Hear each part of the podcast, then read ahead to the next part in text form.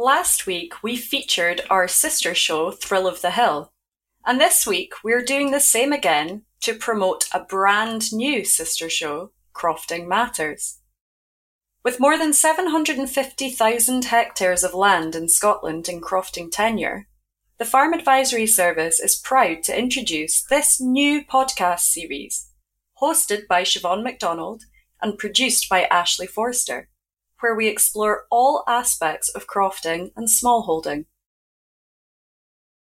This premiere episode of Crofting Matters is about bull management and features Sarah Balfour, a beef consultant at SAC Consulting, providing information and advice on all matters bull management, from pre-breeding examinations and diet through to the Crofting Cattle Improvement Scheme. Future episodes will cover topics such as grassland management, peat cutting, selling stock, and much more. Welcome to Crofting Matters, topical discussions on crofting matters throughout the year. My name is Siobhan MacDonald, and in this episode, I'm joined by Sarah Balfour, beef specialist with SAC Consulting, for some timely advice on managing the bull in the suckler herd. Sarah, as well as being a beef consultant with the SAC, you have bulls at home and produce bulls for sale. Yes, that's right, Siobhan. So my family, they're farming within the Cairngorm National Park near Tomintoul. And a big part of the family business is producing pedigree bulls to be sold at pedigree sales up and down the country. So we produce and breed Limousin bulls, Angus bulls, and I have my own small herd of British Blue bulls. As I said, the bulls are sold up and down the country. We go to the the local sales at Thainstone, at Dingwall Mart, we go to United Auctions at Stirling, and we go down to the Premier sales at Carlisle. Sarah, given your experience with bulls, what advice would you give crofters who are putting bulls out in the next few weeks? What do they need to be thinking about? So the key thing for me to be thinking about is bull condition and nutrition. So making sure that the bulls are fit but they're not overly fat. You need to think carefully about transition changes to diets, especially for young bulls that have recently been bought at a bull sale. Don't forget that bull's been fed to go to the sale to be in sale condition. And you want to gradually ease him off concentrates so that he's on a more forage based diet before he goes out with cows. A key thing to remember with nutrition is that it does depend on the breed and your system, and not one size fits all. Also, remember that sudden changes in diet they are pretty unsettling for the bull. They can affect semen quality and fertility. Just as a, a general guide, a rule of thumb, you want your bull when he's going out with cows to be body condition score 3 to 3.5, there or thereabouts. Before the bull goes out, then, should you be checking him over? And how do you do that? Does that involve a vet or are there things you can do yourself? So, you may want to consider a pre breeding examination. This basically is a bull breeding examination and it evaluates the bull physically and really looks to see if he's fit for purpose. It tends to be the vet that would come out to do this for you. So the vet will be looking at, at his legs. So does he have any swellings? He's not lame. He will look at mobility, his locomotion. At this point, you may decide if your bull needs to have his feet trimmed. Part of the examination, he will look at the bull's scrotum, his testicles. You're looking for a smooth, elastic feel to the scrotum with the testicles moving freely within and an even testicle size. If the bull's been recently bought from a, a, sale, a society sale, he will have gone through a pre sale vet inspection and his testicles will have been measured. There's usually a locomotion test as well, so that's covered at the point of sale. But for anyone that, that's sitting at home with an older stock bull, you may want to give him sort of the once over and get the vet to, to check him out before he goes out with his cows. Sarah, should I semen sample or fertility test my bull? And if so, when should I do it? If you've recently purchased a young bull from um, one of the most recent bull sales, a number of breeders do now semen sample and fertility test their bulls prior to the sale. And you will know about this at the point of sale if the bull's already had a semen test. For those of you with older stock bulls or a bull already on farm, then yeah, I would say that semen sampling and a fertility test is definitely a good thing to do. There is no guarantee that a bull will remain fertile from one year to the next, and subfertility actually affects 20 to 25% of bulls. So, although that bull is still capable of serving a handful of cows and settling them in calf, having a subfertile bull working within your herd leads to extended calving periods, low pregnancy rates, and in turn, a higher cull cow rate. While you're carrying out your semen test, you can check to make sure that the bull's penis looks normal, there's no warts, and there's been no damage or injury sustained from the year before. And you'd be looking to do this at least a month before you intend to put the bull out with the cows. I mean, you definitely don't want an extended calving period because that leads to all sorts of other problems too. Sarah, you said that fertility can be affected from one year to another, or even between taking the bull home from a sale what affects semen quality? What can go wrong? Why would the quantity or the quality of it be affected? Okay, so if you've bought uh, a young bull from a sale, you're going to take him home. He's in a new environment. He's got to get used to new surroundings. There's going to be a change in his diet. All of these things affect the bull and can affect semen quality. He may pick up a temperature while he's in transit and if the bull starts to run a temperature, that does affect the quality and the quantity of his semen produced. A delicate question now. When it comes to the size of testicles, does size matter? There is a link between fertility and testicle size, and scrotal size is actually an indicator of male fertility um, with regards to semen quality and quantity, with bulls with bigger testicles producing more semen of a better quality. If you've bought your bull from a bull sale, he will have gone through a pre sale inspection and his testicles will have been measured. Now, there is slight variations in the size between breeds, but they will have been measured to make sure that they meet the minimum breed standard before that bull is then allowed to be sold through that society sale. So, just for example, a Limousin bull at 20 months, the scrotal circumference you're looking for with that bull is above 34 centimetres. And what about vaccinations and wormers, etc.? When should you do it and what should you be doing? Before the bull is turned out with the cows, routine vaccinations is definitely something that you should do. So, BVD vaccinations, IBR, lepto example, and routine treatments for, say, liver fluke, worms, and any external parasites. Make sure they're all up to date before he goes out with the cows. And following on from that, a common thing is feet and overgrown feet. If your bull needed his feet trimmed, when's the best time to do it?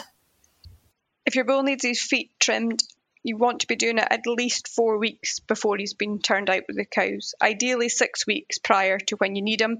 And that's just really to give him enough time to recover from getting his feet done. And it ensures that he's good to go and that he's fit to chase those cows.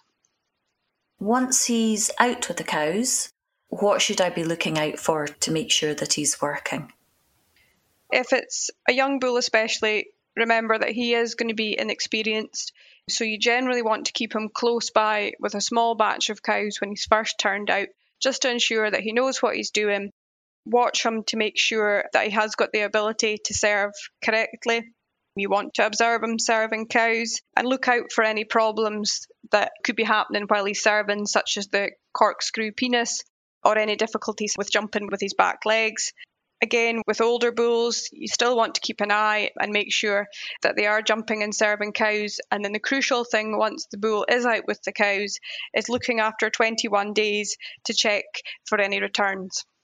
Sarah, in your herd, if you were putting a young bull out with a group of cows, how many cows would you give that young bull?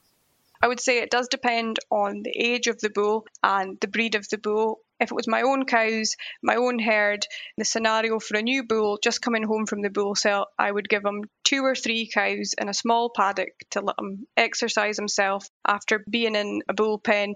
I'd also make sure that those select few cows I gave him didn't have any issues the previous breeding season. So they didn't have a bad calving or they didn't have a a C-section, for example. So they should be good and they're, they're cycling regularly just to get them off to a start because these young bulls are inexperienced. And then I'd gradually build them up to the batch of cows that you're planning to give them that's what I would personally do, and I think that's what works. So after he's quite happy, he's settled with that handful of cows, gradually increase the number until he's in with his full batch that you're planning. But you don't want to take a new bull home from a sale and throw him out with 30, 40 cows when he's inexperienced, he doesn't know the job. Uh, that's when injuries occur, and there may likely to be repeat services. And at that point, that's when people tend to blame the bull when it may not necessarily be him that's at fault an older stock bull that knows the job, that's been on the farm for a, for a few years, he can go out with his batch of 30, 40 cows. Again, it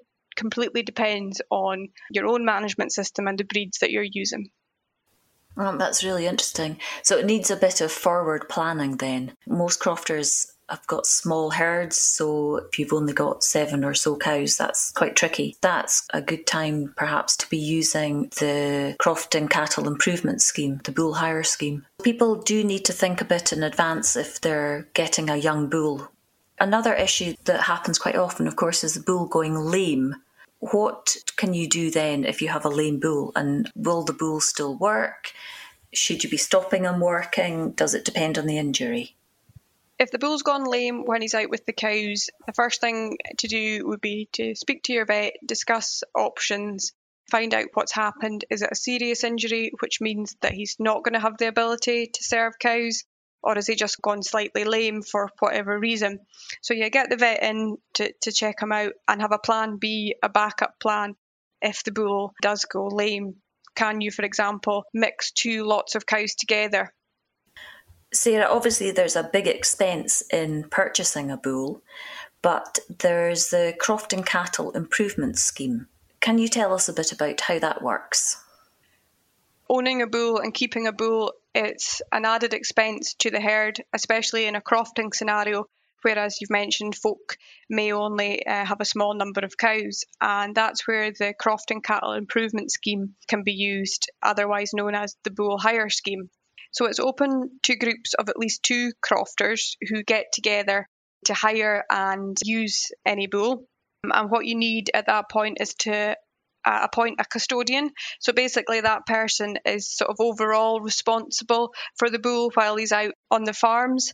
They need to be a available example for when he's dropped off, and that custodian is also the person that's responsible for recording the bull's on and off movements.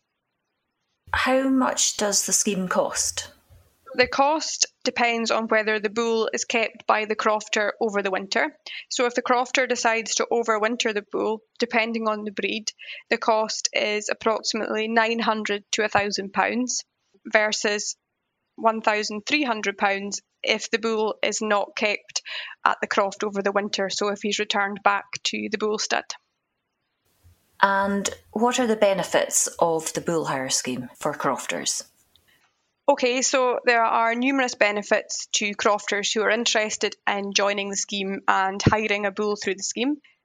Reduced cost of the cows served is certainly the big one. They don't have the cost of keeping a bull all year. You're guaranteed a bull with a high health status, so there's less risk of diseases such as Johne's being introduced to your herd. You also have less risk of if the bull was to go lame, something you mentioned earlier. Through the scheme, they would provide you with a replacement if for any reason that bull wasn't fit for purpose or wasn't able to work. And I suppose another benefit too is that you may have access to better genetics, which you may not necessarily have access to.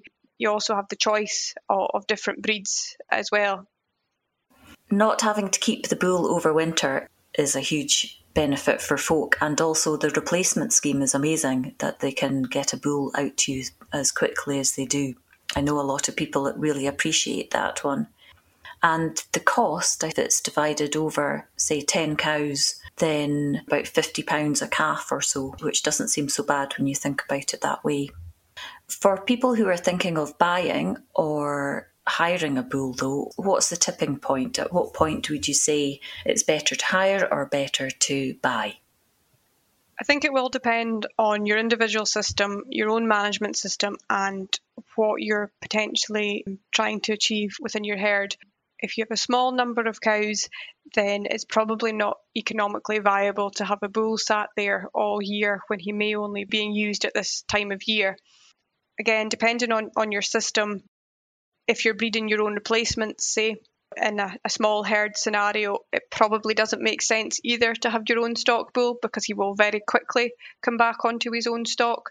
Whereas with the hire scheme, if you want to, you could have a different bull, you know, every year and you can mix up different breeds. Whereas if you just have the one bull on the farm, you're restricted to that one bull that you own until you sell him and replace them, say, with an older stock bull. It really comes down to what works best for you, I would say. Yes. And if you have a, a bull hired through the scheme, what if there's a catastrophe and the bull dies or is just injured? So, your first point of call would be to get in touch with the bull stud manager and let him know what's happened. So, if the bull's died, unfortunately, is your responsibility to dispose of him. And through the scheme, a replacement will be supplied if you need and if you want a replacement.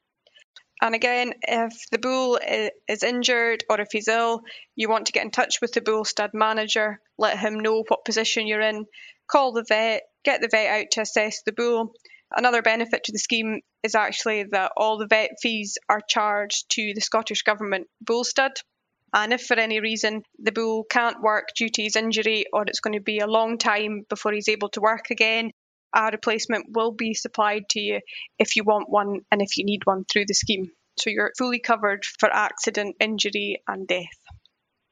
That's excellent. If folk are purchasing a bull, should they be looking at EBVs? What are the advantages? So, EBVs are estimated breeding values and they give a guide to that bull's genetic merit. They are a good guide, and personally, I think they should be used as a guide only. They help the decision process. They shouldn't dictate it, and they can be used alongside locomotion and the characteristics that you're looking for within that breed. Thank you very much, Sarah. What are the key things that you'd like people to take away from this podcast? Number one would be if you've bought a new stock bull, so a young bull, is just to think about that transition change and his change in diet. Because I mentioned before, he's been fed for sale previously, whereas you now want him in working condition, but you need to manage that transition and diet change carefully so that he's not upset and not unsettled and that you don't go and affect his fertility. Number two, again, relates to if you've bought a, a, new and a young bull is just to remember that he's inexperienced so you do need to just keep an eye on him and make sure that he knows the job and that he is able to serve cows number three would be don't always blame the bull if you've got one or two cows which are repeating it's not necessarily the bull that's at fault just keep an eye on them and assess the situation. And a final point would be for crofters thinking about using the bull hire scheme would be to pick up the phone to the manager, discuss your requirements, and just see what's available and make use of a, a really great scheme. Thanks for joining us for this episode of Crofting Matters. If you enjoyed the podcast, please like, follow, and subscribe to our show. Leave us a review to let us know how we're doing. And if you'd like to get in touch, you can find our contact details in the show notes below. If you enjoyed listening to Crofting Matters, you may enjoy some of our other podcasts, such as Stock Talk, a monthly panel show featuring timely advice and expertise on managing your livestock. Come back next month for more Crofting Matters. If you enjoyed listening to Crofting Matters, please follow the link in the show notes below to find the full show wherever you get your podcasts. Remember to like and subscribe to get notified of new episode releases.